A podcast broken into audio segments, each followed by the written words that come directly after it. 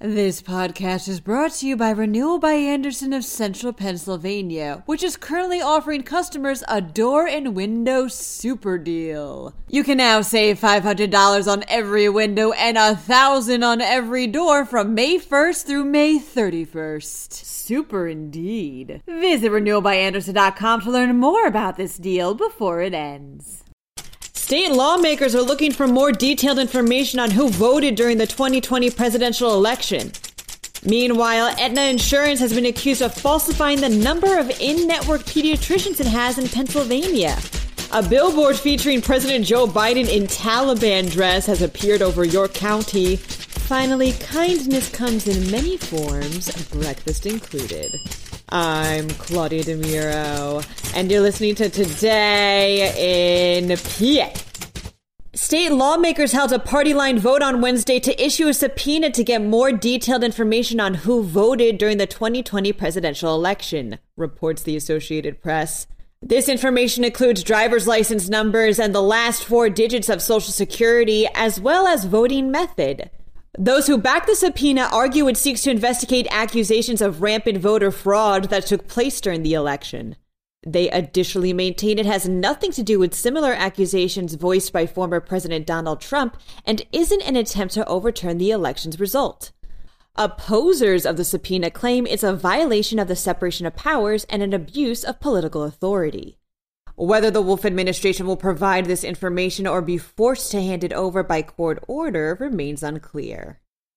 Aetna Better Health of Pennsylvania has been accused of falsifying the number of in network pediatricians it has in the state, reports the Pittsburgh Post Gazette. In a 2017 lawsuit unsealed Tuesday in Pittsburgh's U.S. District Court, former employees claim the company not only lists doctors outside of the network, but who aren't even in Pennsylvania or, in some cases, dead. The company reportedly took, quote, little to no action, unquote, in preventing inaccessible pediatricians from being assigned to patients.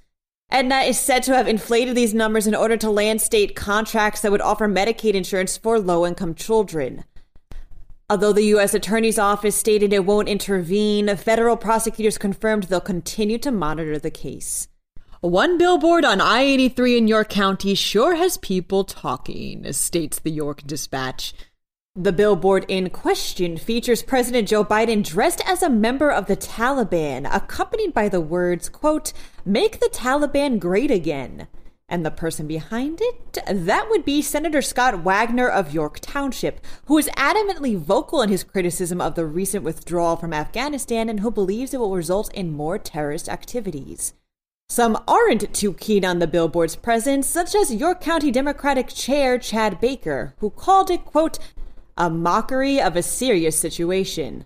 Wagner maintains he himself has received few complaints and hopes that more of the signs pop up across the U.S. A man in his 80s was having trouble paying for his breakfast at the Capitol Diner in Swatara Township, says PennLive.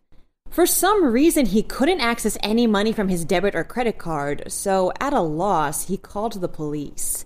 That was when Officer Anthony Glass showed up and, after listening to the unidentified man's story, silently picked up the bill himself. After realizing what Officer Glass had done, the old man asked for his contact information so he could pay him back, only to get the response, quote, No way, I got you covered. That ends today's episode.